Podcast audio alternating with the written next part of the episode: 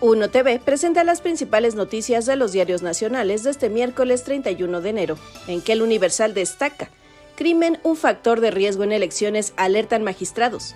Miembros del Tribunal Electoral señalan que si no se frena el problema, el control del narco puede llegar a la presidencia.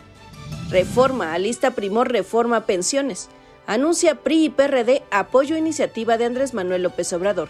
Buscan con cargo al presupuesto crecer jubilaciones de los trabajadores. Milenio Diario, cárcel preventiva para extorsión y tráfico de fentanilo, quiere la 4T.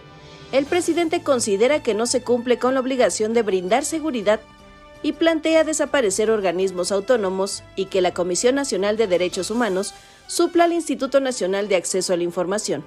Excelsior, Plan C tiene 11 iniciativas de reforma. Reunión plenaria de Morena.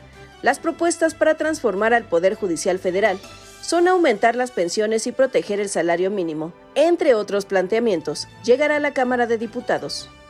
La jornada, Capital Mexicano invade España. Inversiones se disparan a 30 mil millones de euros en 2022, revela informe. Se expanden la banca, servicios y sector inmobiliario. El financiero mantiene el país sostenibilidad fiscal, déficit de 3.4% del Producto Interno Bruto.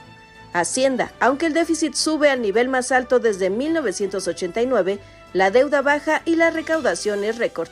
Finalmente, el economista, PRI apoyará iniciativa de Andrés Manuel López Obrador para reformar el modelo de pensiones. Esperan que el soporte económico que implica la modificación esté garantizado.